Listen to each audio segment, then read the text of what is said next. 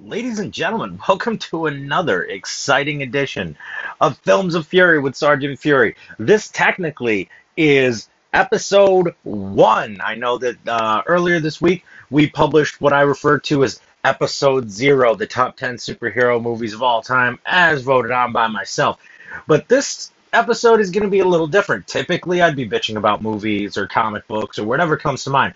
But because I am a professional wrestler and because tonight is such a a monumental anniversary, I am going to do a special WWE Network watch along audio commentary for the 20th anniversary of the Mankind Undertaker Hell in a Cell match from Pittsburgh, Pennsylvania on June 28th, 1998.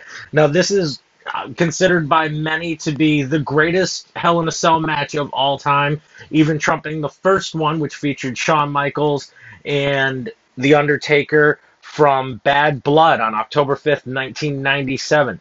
This is, for better or worse, the one thing that mankind Mick Foley is going to be remembered for. The WWE Hall of Famer uh, put his body on the line for for the art and the craft of professional wrestling to tell what many consider, including myself, one of the best matches of all time and one of the best stories of all time, but really was a, pivotal moment in the Attitude Era. Uh, this was in 1998, the, the halfway point. At this point, WWE had finally gotten a couple of ratings wins against uh, competitor WCW, who for 83 consecutive weeks, uh, defeated WWE in the Monday Night War and in pay per view buy rates, and really uh, gave WWF at that time major competition. And Mankind and Undertaker, although they had feuded since Mankind's debut the night after WrestleMania uh, 12 in March of 1996, they were going into this match. And the Mankind had had uh, several pay per view matches, main events against uh, new WWF champion Stone Cold Steve Austin. Undertaker had just come off of the run against uh, his brother Kane at WrestleMania 14 and also at Unforgiven, where we had the Inferno match the same night that Dude Love faced Stone Cold Steve Austin. And tonight, is the 20th anniversary of the Hell in a Cell. Uh, and we're going to do an awesome watch along. So here is how this is going to work. I want you to fire up your system, your iPad, your uh, PlayStation, your Xbox, your your your Blu-ray player to your WWE network. Go to shows, go to collections, and they have a Hell in a Cell collections in there, and it is the third window in, depending on how you're viewing it. It's called Raising the Bar, and we're going to go past all of the advertisements, the corporate um, thing, and we're going to start off at the zeros, you know, zero zero seconds mark for the match, where you're going to see uh, Fat bald dude holding the beer and the cage ominously in the background hanging from the ceiling at the igloo um, in Pittsburgh, Pennsylvania. And we're to fire this up. So, once again, uh, you know, turn the volume down on your television and enjoy what should be a first of hopefully many. This is a tester because honestly, I wanted to do this for for really crappy movies anyway, but we're just to do it with the Hell in a Cell. Fuck it two of the greatest of all time going at it in a match that really turned the tide for pro wrestling. I'm, I'll do my talking and commentary through it, and we're just going to have some fun. Mystery Science Theater 3000 only. It's going to be Fury Science Theater 3000. Bitch! All right, here we go. And after you've gotten past your uh, stuff and you get past the, the TV 14 rating for language and violence, here we go. And in five, four, three, two. All right, here we go. Look at that thing. Jesus. I always loved the music that they played that dun dun dun dun dun dun dun dun as they lower the cages and the cells for for special events. Now, this was only the second time that the Hell in the Cell had been used. Uh, it was only less than, I think, less than eight months after the Shawn Michaels Undertaker Hell in a Cell match at Bad Blood, like I mentioned earlier. And going into this, I remember exactly where I was when this match took place. I was uh, in my parents' living room. My dad was working second shift because uh, it was a few days before my birthday, so I wanted this pay per view uh, for my birthday. And yeah, first blood match. They're hyping that Stone Cold Kane. This is Kane's the the night Kane won the WWF title. A lot of people seem to forget because the King of the Ring 1998 it got overshadowed by this this huge fucking moment in professional wrestling history. And here comes Mankind with a steel chair. And, you know, truth be told, as, as they've discussed on numerous biographical uh, features and even in Mankind's uh, number one New York Times best-selling book, uh, Have a Nice Day, they didn't know how they were going to start this match off. And, you know, it was, yes, Dan Kirk 316. Good for you and it was Terry Funk, your WWE Hall of Famer and you know resident of the Double Cross Ranch from Amarillo, Texas, who who suggested to Mick Foley, why don't you start it off on the top? Because if you remember from the original Hell in the Cell, the first at In Your House Bad Blood, uh, they con- they went to the top, and then Shawn was holding on to it when Undertaker was stomping on his fingers, and then he kind of fell back into the announce table. He had more control uh, into that. And here you see the deranged freak mankind with still that silhouette of the the window from those old vignettes that uh, we saw in February and March of, of 1996, where he was down in the basement with the rat George. And you can just look at Mankind right now and see he's got some shit going through his head. He throws the chair up, and at this point, I am in my parents' living room. Uh, it's you know just me and you can see the the amazing strength of mankind pulling his 370 pound frame up the side of the the cell. It's it's honestly just fencing. It's not like the big blue cage that we used to have in the 80s and, and 90s when before they switched over. But yeah, I was sitting there. I was eating chicken wings. Go figure. Uh, drinking some surge, and I remember being like, "What? What the?" F-? Like uh, in my head, I'm thinking, "What? What are they gonna do?" Like really, like what is man? I, in my mind, I honestly thought, oh, and for whom the bell tolls, the Undertaker, the lights, the lighters. Way before Bray Wyatt's Fireflies, the Undertaker's Creatures of the Night held up lighters like it was a Metallica concert. Um, and I remember thinking, what a what a stupid thing! Like they're not gonna start off the match like they're referee's gonna make mankind get down, and it's gonna look really awkward for Mick Foley to, to be exiting the cell like that.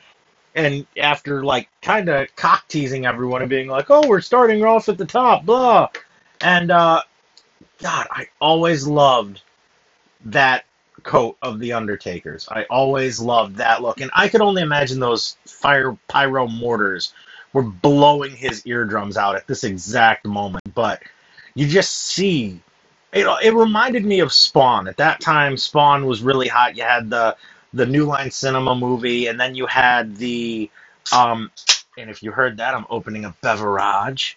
You had the Spawn cartoon from HBO where he had the the collar on it, which he had for WrestleMania that year. But it just he looked menacing. He just looked like, all right, I'm just gonna mess you up. And look, and the funny part about this is, is that he had a broken foot going into this match you didn't know it, but because he was the Undertaker and you know he he just kayfabed that shit. But he's li- taking it off, and I'm looking, and I'm like, Undertaker isn't gonna go up there. Undertaker's not gonna go up there. Referee is gonna call it. Get get down. We're not doing this. Undertaker just keeps looking, and then you've got the the sort of PG. Like, you want me to come up there? I'm gonna come up there and whip your butt. Jim Ross commentary you know, he's stretching it out. It's like, yep, here we go. And it's it's awesome. He's just climbing up that cell and like it's Undertaker, so really it's like two Undertaker body lengths because he's over seven foot tall. But here he goes and on mankind just punching him right in the fucking head, not giving a shit. Undertaker doing the leap up just to knock him back. And at by this point, I remember I was watching the match, sip, thinking, I really hope no one falls off this shit. I said it to myself. I'm like, I hope no one fucking falls off. And then you have the chair shot right across the spine. That does not feel good.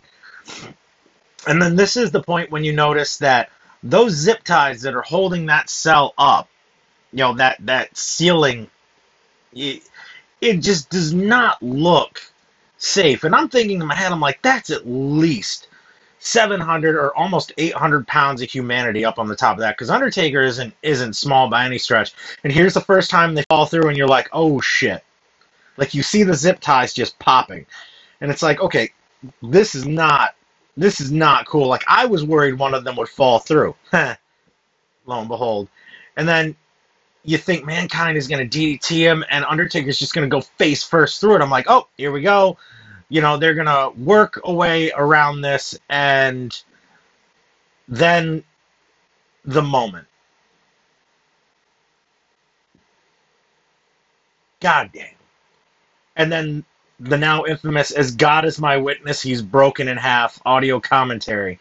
And I believe that was Pedro Morales just laying on the floor because, of course, they went through the Spanish announce table and you've got Undertaker just staring down at him like the demon from Death Valley that he is.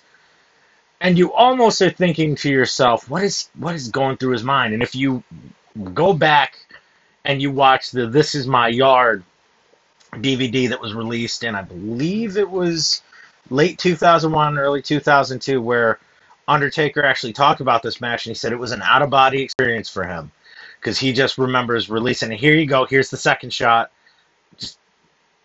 his head was inches away from that old school monitor, and you're just thinking in your head, it's like, holy shit. And I can remember I sat there in my living room and the the initial smash went through and my mom came out and she saw this going on. And she's like did I, if I can remember she basically looked up and was like did that motherfucker just get thrown off the top of that? And I'm just looking at her like I have no fucking clue what I just saw. And here's, you know, Terry Funk coming out to check on Mankind. At this point, they had they had a, a, a feud when Mankind Mick Foley was switching between personas of Mick Foley, Cactus Jack, and Dude Love. And, you know, he had wrestled Terry Funk as Mick Foley on a Raw several months prior. And here are all the refs coming out to check on him. And there's just Undertaker like, this crowd just exploded. And we didn't do shit. Well, you did do shit. You threw Mankind off the top of the Hell in a Cell. threw a fucking announce table. He bounced and slid. Poor Pedro Morales fucking was thrown like it was a, a shockwave from a, a Kamehameha blast hitting.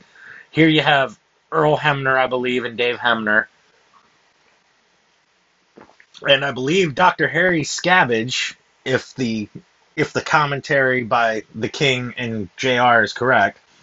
Just think about that as they keep replaying it from the, the the major angles. You're just like, what goes through your mind? And then there's the one dude over in the corner who's throwing up the devil horns. Like this is the most metal shit I've ever fucking seen in my entire life, and it was. I remember thinking to myself, this is never going to be replicated. Never. And then Shane McMahon started wrestling. But Sergeant Slaughter, and here's Mick Foley now out. You got Mike Chioda. Oh,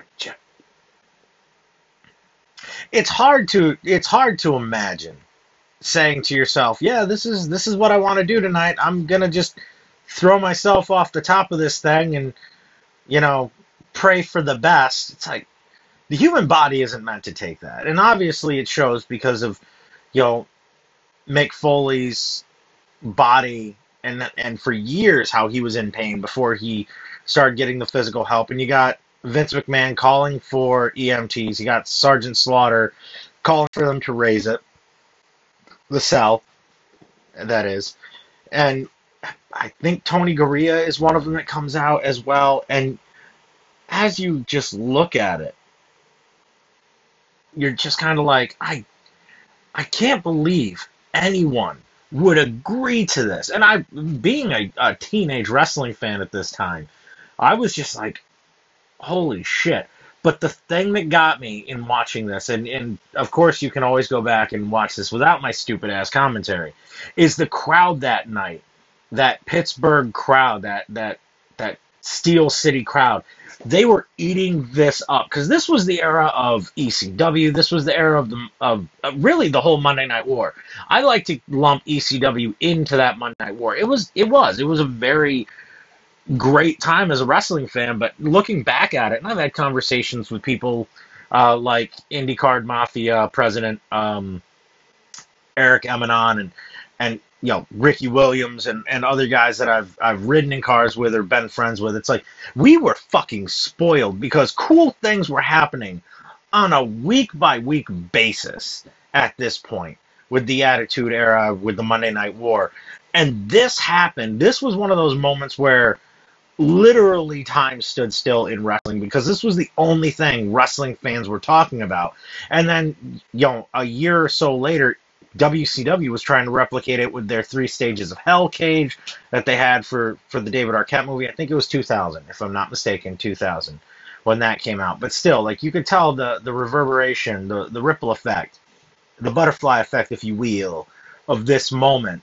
Really, uh, and you're thinking, okay, the the match is done. That's how they're fucking ending it. You know, they're zooming in. Maybe there's something medically going wrong with mankind. Undertaker, they show him climbing down, just like, okay, we're done. You know, I'm I'm done with this shit. Yep, I'm cool. That that pin me, pay me, whatever. And then they show mankind standing the fuck up, and not just standing the fuck up. He is maskless, pushing his way, getting them the fuck off. He's got one. I'm assuming it was a separated shoulder, you know, just by watching it. Undertaker is just like, well, fuck this. Okay, you want to do this shit? We'll go the fuck back up.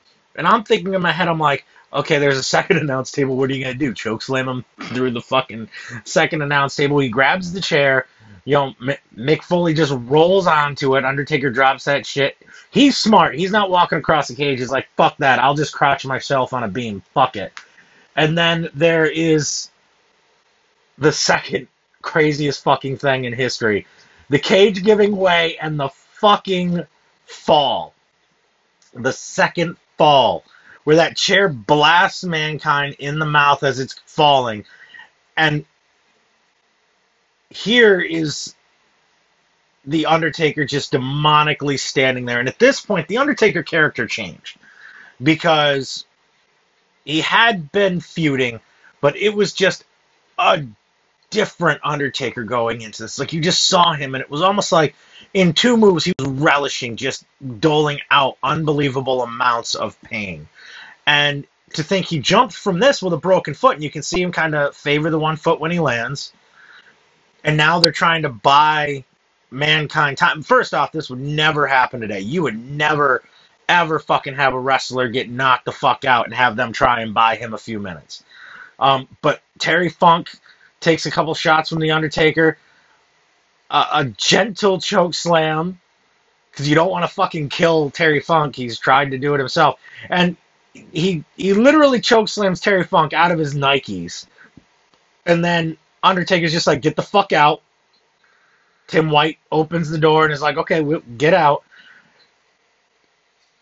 But anyone who's ever ever been in a wrestling ring and ever taken a bump in a wrestling ring can appreciate just how stiff they are. There's no there's no give. It's not like a trampoline like everyone assumed. And then now there's so much inside stuff and you just have mankind crumbling because there's nothing going on in that brain at that point in time. He's just out on his his feet. Still there, but out on his feet. But yeah, to get back to that that fall, it's like to take a suplex from the top rope it, it, it'll jar you. I couldn't imagine just a straight flat bump, you know, 10 feet landing on it. And then the other thing people forget, and you can see the blood in Mick Foley's mouth right now, the chair blasts him in the fucking mouth, knocking his teeth out. He inhales one of his teeth and it comes out of his fucking nose. You're going to see that in a second.